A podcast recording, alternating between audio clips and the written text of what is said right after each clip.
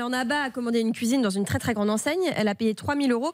Et le problème, c'est que suite à une erreur au niveau de la commande, on lui a relivré, mais elle n'a reçu qu'un plan de travail sur deux. Et Naba nous dit, je me suis un petit peu énervé. Je n'exagère pas, Naba. Ah non, non, complètement. complètement. Vous avez été au magasin, vous avez tapé le petit scandale, Naba? J'ai essayé. Bon. Ça n'a pas marché. Hein. À part Ah bah, des notes. bah, euh, parce que je l'entends votre voix. C'est... On vous voit pas vous énerver, euh, Naba.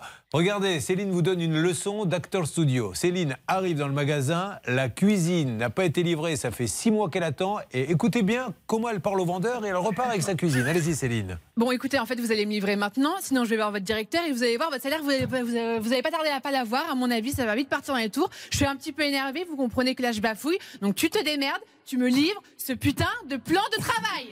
Voilà, non mais. Bravo. Voilà, c'est tout. Oh là là. Il y a un moment dans la vie où il y a du juridique, certes, mais je crois que là, non mais c'est vrai, ça se passe exactement comme ça.